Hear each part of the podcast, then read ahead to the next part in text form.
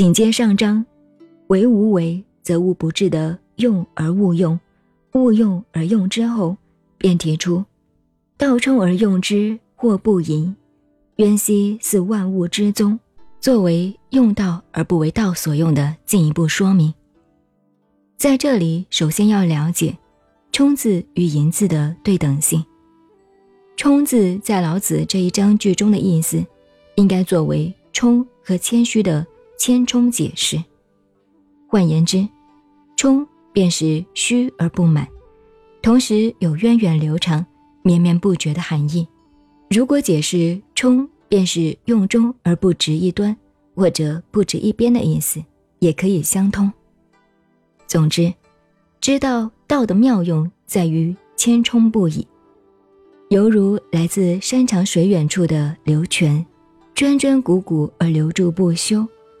终而汇聚成无底的深渊，不可倾注，永远没有满盈而无止境。如果了解道的充而不盈的妙用，它便如生生不已、永无休止，能生万物的那个想象中的宗主功能一样，就可应用无方，量同太虚。能够做到充虚而不盈不满，自然可以顿挫尖锐，化解纷扰。然后参合它的光景，互同它的成像，但它依然是沉沉湛湛，和而不杂，同而不流的若存若亡于其间。倘使能够做到这种造诣，完成这种素养，便无法知道他究竟是谁之子，似人而非人，似神而非神，实在无法比拟他像个什么。假使真有一个能主宰万有的大地，那么这个能创造大地的又是谁呢？这个谁之子的谁，才是创造大地与万物的根本功能？也姑且抢名之叫它是道。但是道本无形，道本无名，叫它是道，便已非道，因此只好形容它是象帝之仙。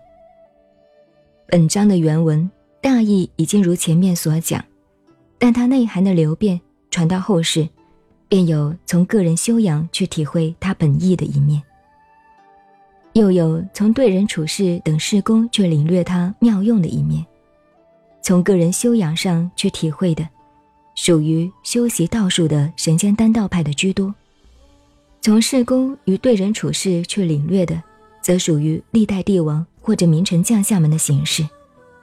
从个人的修养来讲，修道的基本，首先要能冲虚谦下，无论是练气或者养神，都要如此，都要冲虚自然，永远不盈不满，来而不拒，去而不留。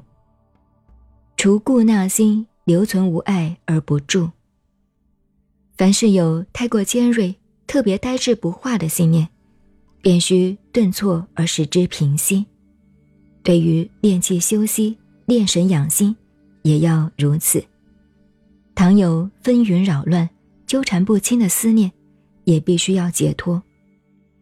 至于气息与精神，也需保养不拘，任其充而不盈。如此存养纯熟，就可以和合自然的光景，与世俗同流而不合污。字眼光滑，混迹沉静。但是此心此身，究竟是充而用之，或不盈？一切不为太过太甚。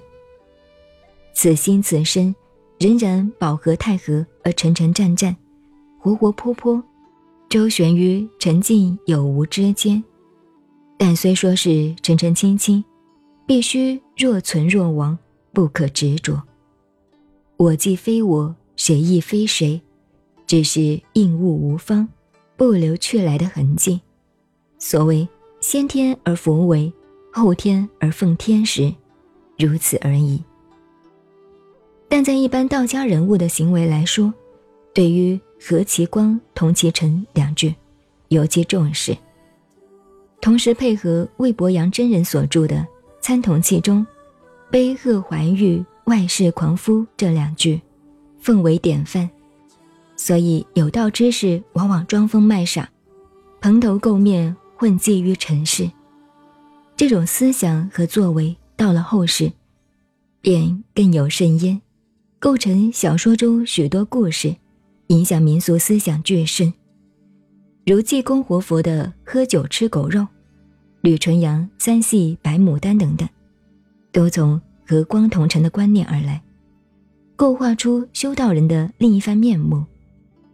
至于高士传、高僧传、神仙传的人物，典型各有不同。大体来说，真能和光同尘的实在太难，并不多见。您好，我是静静找恩，微信公众号 FM 幺八八四八，谢谢您的收听，再见。